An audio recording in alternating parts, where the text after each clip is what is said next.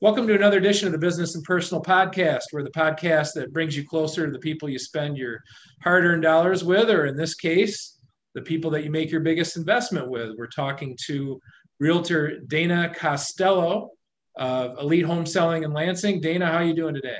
Good. Thanks, Ryan. How are you? Very good. Well, you're you're back from Florida. I'm sure you enjoyed your time down there before you came back to uh, Michigan here in January. How was your break? Oh, it was wonderful. I was there with my my children and my husband and we had a really nice time. The weather was beautiful, but it's always nice to come home to a blanket of snow. So, it was a beautiful setting to come home to too, and I'm also I'm happy to be back to work. Well, I know how hard a worker you are, so I do believe that you actually are happy to be back to work. Um, and and real estate really is it's an interesting category. Um, you know, I remember working with you when you helped us sell our house and tight deadline and did such a great job. And I always enjoyed our conversations, and um, that never changes because real estate's always evolving and um, have some interesting things I want to talk to you about today. But before we get into that, just kind of tell people what drew you to real estate and uh, how you became passionate sure. about it. Yep, sure. I'm happy to answer that question. I've actually been answering this question a lot lately. I always find that the beginning of the year, uh, after the new year, I get several phone calls from people who are thinking about getting into the real estate industry.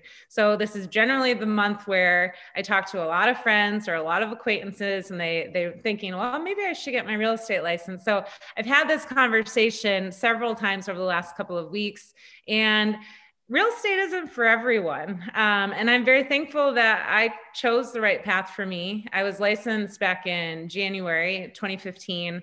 And um, I really started just because I had a friend who seemed to really enjoy what she was doing. And um, I wanted to get back into the business world. I had been a stay at home mom with my babies and toddlers. And I really wanted to to have a career for myself. So I ended up calling my girlfriend Morgan. I'm like, "Hey, how do you how do you like your job?" She's like, "I love it." And she just said, "You know, knowing you and your personality, I think that you would be perfect for it." So I really right then I got my license and I hit the ground running and I've been successful ever since and it has been a lot of hard work, but I'm also very fortunate just for all of the blessings and opportunities that I've had as well. So. Well, you know, anybody that can survive your industry five years, you're doing something right, you're treating people right, you're getting referrals. Uh, you know, Absolutely. I have no doubt about that. And the yeah. other thing that happens, and the longer you're in it, you see crazy things that go on in the world economically, or this past year, a pandemic hit, yeah. of course, and it affected in a negative way so many interest, industries. But as I look around, it doesn't seem to have had a negative effect on the real estate industry. Kind of walk me through what it's been like and um, how it's affected your industry. Yeah. So I really don't think that. Uh, so the real estate market has been on fire. It's been crazy. We are absolutely in a seller's market. Houses are barely sitting on the market. I, I have uh, actually a client who's building with a builder, CVE builders in town, and the builder actually said they're literally selling basements so, you know, they'll go out there and they'll be digging a basement to have a spec home and they'll get 20 phone calls on it. Hey, what's this house? What's it going to be listed at? They're selling it before they can even construct. So, the real estate market is fantastic um, and it's thriving. I think that would have been the same case even, you know, without COVID. If there was no COVID, I think that we would have had the same exact sort of industry and market right now. But I, I think that for COVID and um, everything that's going on with the pandemic, my my idea is that there's a little bit of the three bears right? So your porridge is too hot porridge is too cold house is too big house is too small. So i think people are investing more into their house and actually putting more thought into okay if we're not happy here then let's figure out a way to be happy and let's find that next house. So i think there is an uptick because of that. Um, but i'm not i'm not sold that our, our real estate market is only busy because of covid what is maybe a change that you've seen just in your processes or just uh, the way people approach buying homes? What's maybe the biggest thing that you've seen change with this? So one of the positives for me personally and also my sellers is that we have essentially eliminated the looky loos. And that's a positive for sellers because sellers do take a lot of time. If you're going to get your house prepared for a potential buyer to come through, take a look at it, it's a lot of work. So you're going to clean your house. You're going to make sure that everything's in its place. Kids' backpacks are put away, so on and so forth. So you put through, put forth all of that effort. And then if a buyer comes through and they say, Hey, I don't like it because it's only four bedrooms and I needed, I only wanted three, you know, or whatever, vice versa, then it's really frustrating because it's like, well, wait, if you would have actually looked online and checked that out prior, I wouldn't have had to have, you know, half an hour getting my house ready. So I think that eliminating the looky loos is the best thing for my clients. And then on top of that, even for me, prior to COVID, I would have buyers call me and say, Hey, we want to look at these six houses. We're not going to buy any of them, but we really want to go see them. I have a hard time saying no to that. So generally I'd say, all right, let's go check them out. But I was really spinning my wheels and wasting a lot of time. So I think that's been the the productive piece or the positive piece of the pandemic is that I think people are much more serious and committed to the process if they're going to be out there trying to shop for a home. Well, it's definitely great to hear that things are still going great in your industry and now kind of turned to an interesting topic to me because it, it affected me personally, and that's trying to sell a home in the winter in Michigan. And there's certainly that thought out there that your industry just shuts down in January and February, and uh, that's the, the, thought that I always used to have. And then we listed our home a couple years ago in January, not because we had to; it wasn't a job move or anything like that. But a realtor convinced me, "Hey, there's not much for sale. You are going to get top dollar for your house right now." Mm-hmm. And uh, like, man, who's going to want to trudge through the snow and do open houses and all this and that? But he convinced me to sell. We did end up being an outstanding move. We got top dollar for our house, got into the house that we wanted to get into. So I'm sure you're going to be answering tons of these questions in the market here over the next few weeks. What can happen if you list your house in the winter? Why would someone want to look at it as actually a good time to list? Sure. And I, I, have lots of thoughts on that. And I guess my very first thought that comes to mind is um, in 2018, my highest production month was December. And I forget that sometimes, but then people will be talking about real estate in December. And it's like, well, wait, just a couple years ago, I think my highest production month, and it was maybe 50% more than any other month in all of 2018. And so if you think about that right there, it can happen, right? So, and I think there's a lot of reasons for it. Um, I think the biggest thing is, well, there's kind of like a, a couple of things, but I'll start with number one. Um, you have kind of the leftover houses that have been on the market for some time. You know, maybe they were listed in the spring, still sitting, listed in the summer, still sitting, listing early fall, and they're still there. So we've got those houses that are kind of left over. And people don't necessarily like to sell their house in December and January. They want to wait until the weather's nice. We live in Michigan, fine. So what happens is a lot of those houses do start to tick over late fall and all of those houses that had been sitting start start to sell. If you want to be that brand new one that comes up that's competing with sort of the rents, then generally you're going to be very successful in those December and January months because there's not going to be as much inventory out there and houses always need to be bought and sold right? You've got job relocation, divorces, marriages, new babies, uh, deaths. I, like the list goes on and on and on. So real estate market doesn't necessarily it doesn't halt just because it's December. Um, and so that would be a big reason for it. And then I think the other thing that um, sorry, I just lost my train of thought, uh, but I'm just going to keep spitting at you. So whenever I start to meet with sellers this time of year, Generally, it's either a preparation of saying, we know we want to list in the spring. What do we have to do? And so start talking with, okay, well, maybe you should replace your countertops or paint this red wall or do whatever. So we go through the long list of things. But when I talk to my sellers about the spring market, I spring market for me, early spring, if you want to hit that like drop dead date of the earliest spring season, for me, it's January 10th. So that's the beginning. We're past the holidays. Everyone starts to get back into the swing of things. People kind of whatever tasks that they were had set down before Christmas or Hanukkah or the New Year, they pick it back up again around this this time this week. So our phones start to ring. so January 10th is kind of my first spring season. And then after that, I'd say if you're not going to be ready by January 10th, then sometime in between, but drop dead is going to be March 1st. So spring season is actually a lot sooner than I think the majority of the public would think. They would think, okay, spring, April, May, June. No, spring season in, in Michigan is generally January, February, March. So are open houses happening right now with COVID or is that something that, that you've had to eliminate? Um, so open houses are back up and running. Um, so I, I like I'll give you an example of a current listing that we have coming up. And this was a conversation. It was right before Christmas, and he said, "Hey, I want to list now." And I just said, you know, let's wait until after the new year, um, just because that week over Christmas is probably not the best week. Christmas, Hanukkah, New Year, you know, all those holidays um, is not the best week because people are spending time with family. But if we can get after that week, then let's go ahead and list. But so we're actually doing property photos tomorrow. I'm listing the house on Friday, and then we're going to market for an open house on Sunday. We're going to try to streamline or you know, flow through as many people as we can through that open house to try to eliminate kicking my sellers out of their house with their two kids you know, all, all on the one offs and that sort of thing. So, yes, they're happening. We do have to have, uh, I think you're only allowed to have four people in a house at once, but I need to double check that before Sunday. Um, but yes, we're allowed to have open houses. There's just different criteria and different rules that are set up around it. And I bring that up for a couple of reasons. Number one, you helped us sell our house with an open house. And I thought, man, who goes to open house anymore? Obviously, it worked there.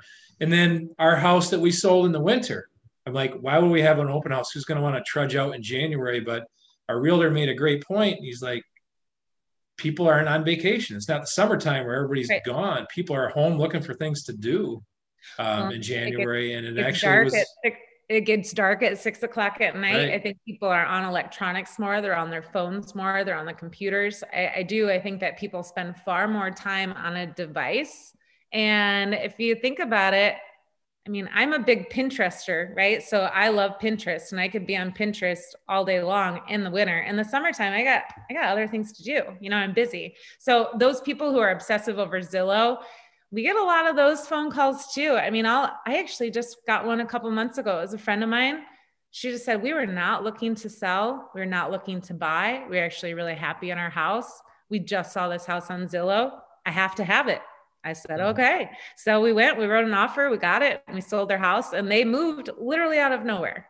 So I, there's always going to be that too, where people aren't necessarily planning on it. But if you're fortunate enough and you've got the American dream and you want to move, you can move, right? Absolutely. Well, try to, this is a hard question to probably answer, but from 2015 when you started to now we're in 2021, there's probably been so many changes in your industry, but what do you think's maybe been the biggest change you've seen now versus where it was outside of even the pandemic, but just general? Hmm. I can tell you from the outside looking in, sure. I've been amazed how digital your business has become. You know, yeah. like doesn't seem like paper is really even used a whole heck of a lot anymore. Anything that you need to get, that's why it worked that you could buy houses during the pandemic without looking at them because you can get everything that you can get online. I think to me that's one of the biggest changes I've seen.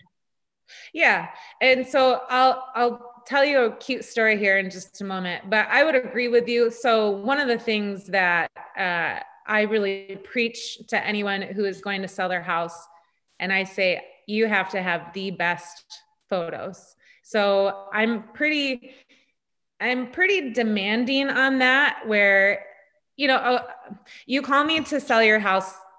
You got to listen to me because I actually know what I'm doing, right? So, I mean, there's like that whole thing, but pretty much if you hire me, my photographer comes hand in hand. So, he is my photographer. He's the one who I will be using because I know that he is professional. His photos are going to be top notch.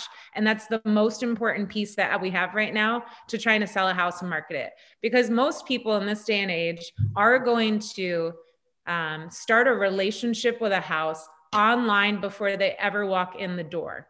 And that relationship really starts from connecting with the photos. So, as long as you can have those photos that are really detailed and really actually capture the space, and sure, sometimes we're going to make a look a room look bigger than what it really is or uh, mm-hmm. smaller than what it really is. I mean, it's still just a photo, but we need to be able to create that sort of intimacy with these photos that so much so that they fall in love with it and say, hey, we have to go look at it. So I agree with you. I think the digital piece is um, just beyond important and it's the most important piece. So I'm, like I said, I'm pretty I'm pretty bossy when it comes to my photographer. And because I had a seller a couple weeks ago, he's like, Well, can we maybe use my couple of photos? And I just said, You know, I love you, Dave, but we're not using your photos. So sometimes you got to stand your ground. Yeah, for sure. For sure. But so this, this is actually one of my favorite stories. Um, and I'm not going to use his name, but uh, a gentleman from California, and he was a retired physics professor. He was moving here to be near his family. And he was in California. He really didn't want to take a trip to Michigan to buy a house. He wanted to buy a house, move to Michigan, get the keys, and move in. So he just said, Dana, do you think you'd be able to do that for me? I, am not going to come and look at a house. If you need someone absolutely to come and look at it with you, my son will come and preview it. We'll make a decision. Okay, so I would then FaceTime him every time he wanted to me to go and look at a house for him. I would have my phone, we would FaceTime. He would say, Okay, can you open up that door? Open up that door. Can you take a look around this corner and tell me what's there? Sure. So the physics professor piece is um, is my favorite part. So he lives in San Diego, California, and he backs up to a highway he said, okay, as long as this house doesn't have any more noise than what I currently experience in my backyard, then I would like to move forward and purchase it. So, Dana, I need you to go out and buy a decibel reader. Go out and buy a decibel reader, go back to the house, and I want you to stand outside and I want you to measure the sound. So that's what I did. I went and I found a decibel reader. I set up a next showing. I went there the next day and I stood on the back porch hold up the desk, decibel reader, and he goes, Yep, that's two knots less than I've got in my backyard here. All right, let's do it. Let's buy it. So literally the man never stepped foot in the house. I met him at the closing table from California, bought a house, and I called him the next day and I'm like, so do you like it? um, and that was about, oh gosh, that would have been within, it was in 2019. And I did just talk to him a couple weeks ago and I just said, Hey, are you happy? And he's like, I'm really happy. So that's, I mean, that's crazy if you think about it. So to me, it's stuff like that, like the stories like that, the people you meet, such a wide range of personalities and mm-hmm. life events that maybe happen that cause them to have to buy or sell. Like if you were to if you were to look at a list of all the people you've worked with in your five years, and I just showed you the list, you knew nothing more than the name you'd probably be able to recall a story about every scenario. You probably won't remember what the sales price was, what your commission was, any of those no. numbers involved. Yeah, no. But it's what's meaningful to you is all the stories and events that led to each deal getting done. I can imagine.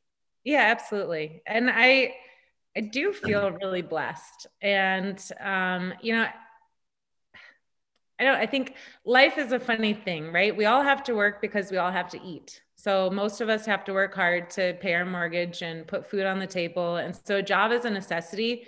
And, you know, they always say that if you've found something, I don't, I don't even know what the saying is. Maybe you can help me out. But basically, if you find a job that doesn't feel like a job, I, then I just feel like I'm one of the lucky ones. Because for me, real estate and being a realtor is really my identity. I, it's who I am it doesn't feel like a job. It doesn't feel something that's tedious. I mean, sure, some days I'm tired and I don't want to anymore. But for the most part, it's exactly what you just said. I get to meet the coolest people. I feel like I have so many life experiences just from my clients where my job really isn't, it's not just a job. I feel like it is, it's who I am. Well, to help you out, I think my favorite phrase with this is make your vocation a vacation, right? So I like that you enjoy yeah. every every day and like I felt that when we were working with you, you truly just love the job. So uh, everything works out from there, you know. So yeah. why, hey Dana, why should somebody use you? You've got a million options out there for realtor. Why why should someone use you over anybody else? I mean, I we can talk about the passion piece and whatever, but my business partner always says I am literally the best communicator, and maybe not the best communicator in regards to um, uh, the the words that are coming out of my mouth. But I, I'm to a fault that if you're going to text me at 11 o'clock at night, you're going to get a text back. I might have been um, guilty of that a few times. but I mean, that's maybe a little bit of I might need to start setting boundaries, um, but I just can't. I mean, because again, I feel like it's just part of my life and it's part of who I am. So if if you're gonna call me, I'm gonna answer the phone, um, and that's what I always get really. And I if any of my realtor friends ever check this and this is their voicemail, I'm really, really sorry. But I hate it when you call a real estate agent. I'll call my peers and they'll say, you know, hi, this is so and so. If you'd like a quick response, please text me, or you can leave a message here and I'll get back to you, you know, at my convenience. I'm like, whoa, no way. I mean, I will pick up that phone. You call me, I'm going to answer it and I'm going to try to get back to you, especially if you're a client that's literally in front of my face and we have a transaction going. I, you can know that I'm going to be there and I'm going to make sure that all of your answers are questions are answered. So I think that's probably the biggest piece and what makes me the best be, out there. Be on time and do what you say you're going to do, and you'll get a long way. You know, Absolutely. ahead of the competition. I think so. Yep. Hey, Dana, it's been great talking with you. You know, there's so many other things that we could talk about with this, and you know, maybe we'll have you come back on and tackle some other topics within your industry. But I think we hit on a, a few today that people will just be very interested in, and and what is the best way for them to reach out to you if they're looking at listing their home or looking at buying? Uh, how's the best way to get a hold of you? Yep, I'll make it easy. You can go to elitehomeselling.com. So that's E L I T E homeselling.com. Our website is there. My business partner, Ben Magsig, um, and myself, our contact info is on there, and you can learn lots more about us on that site. Well, hopefully, we never need to use you again because we kind of love where we live right now. But hey, you never know uh, where life will lead us, and maybe we'll work together again down the road. But hey, thanks again, Dana, for coming on. This is just great information. Thanks, Ryan.